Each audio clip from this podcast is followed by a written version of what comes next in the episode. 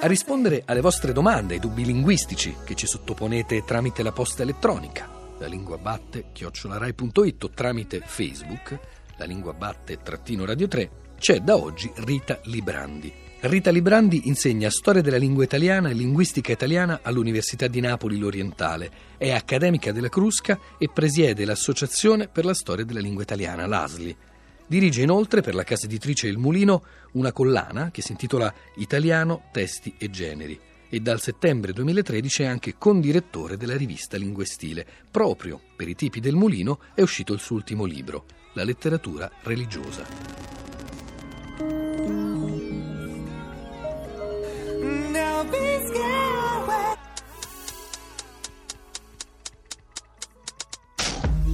La prima domanda eh, ci viene da Luciana e riguarda la morfologia, in particolare la formazione del participio presente dei verbi di terza coniugazione. Eh, Lucia ci chiede infatti se il participio presente di accudire sia accudente o accudiente.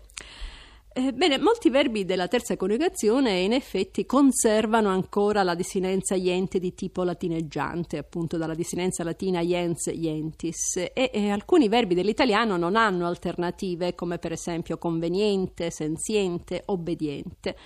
La desinenza iente, tra l'altro, è rimasta più frequentemente stabile in participi che, come si dice, si sono lessicalizzati, cioè sono diventati sostantivi o aggettivi autonomi come saliente, paziente, il cui rapporto con i verbi rispettivi salire e patire non è quasi più percepito dai parlanti. In molti verbi però convivono entrambe le forme, come in dormente e dormiente. Per accudire che cosa diciamo? Beh, intanto che certo il participio presente di accudire non è particolarmente usato. E, e, però oggi l'uso più frequente e più adoperato è certamente accudente, anche se soprattutto per il passato sono numerosi gli esempi di accudiente. Restiamo ancora nell'ambito del sistema verbale con la domanda di Donata che ci chiede come fare a spiegare il diverso significato che può assumere un verbo all'imperfetto, al passato prossimo o al passato remoto. Poiché Donata ci scrive da Amburgo, eh, riteniamo che la sua richiesta eh, sia relativa a come cercare di spiegare e insegnare questa differenza a studenti che eh, stanno studiando l'italiano appunto in Germania all'estero. E quindi le suggeriamo il sistema eh, didattico, come dire, più usuale, cioè ricorrere a degli esempi, un sistema che ci suggerisce anche Luca Serianni, esempi che contestualizzino meglio la differenza fra questi tempi verbali. E quindi per esempio tre eh, frasi mm, che indichino la stessa azione con tempo diverso potrebbero essere negli anni 60 studiavo musica classica negli anni 60 studiai musica classica, negli anni 60 ho studiato musica classica. Come si può capire, in tutti e tre i casi noi indichiamo la stessa identica azione e si tratta di un'azione che si è svolta sempre al passato. Allora cos'è che cambia? Cambia il nostro modo di percepire questa azione, il modo in cui vogliamo farla percepire a chi ci ascolta o a chi ci legge se stiamo scrivendo.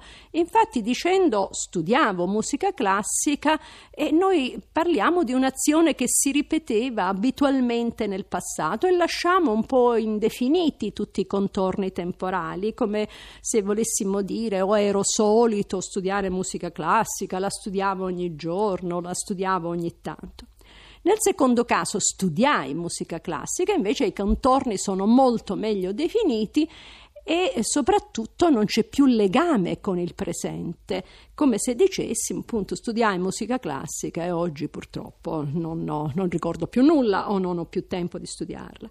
Con ho studiato musica classica invece lasciamo vivo il legame con il presente. È come se appunto volessimo far capire questa azione nel passato, i risultati che ha avuto appunto eh, nella nostra vita presente. Quindi ho studiato musica classica e sono in grado di ascoltarla, oppure per questo seguo tutti i concerti alla Scala o in un altro teatro. Ora, questa piccola semplificazione certamente non ci dà modo di capire tutte le sfumature, soprattutto le varie differenze di usi dell'imperfetto, però sicuramente può essere un buon punto di partenza.